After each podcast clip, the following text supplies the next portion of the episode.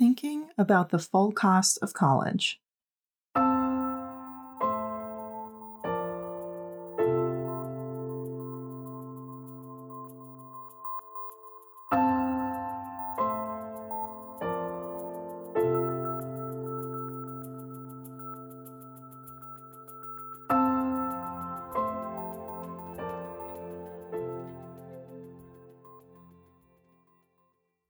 Financial advisors say that one of the biggest mistakes families make is that they don't think about all four years of college.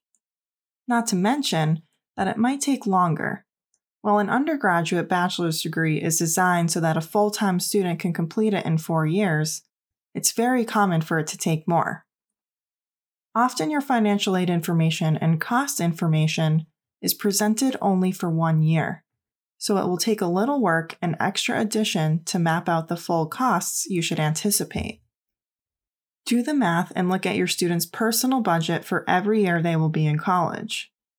The cost of attendance provided by the college is a good starting point, but you may want to go into more detail and create your own budget. Keep in mind a few things. The cost of tuition and other expenses is likely to rise each year, on average about 3%. Also, your financial aid and scholarships may change in future years. Review Admit's article on how to keep your financial aid past freshman year. Lastly, your student may be able to reduce their expenses by moving off campus or living at home, so the estimates provided by the college could be too high in some cases. Remember these tips when sitting down to map out your four year college financial plan.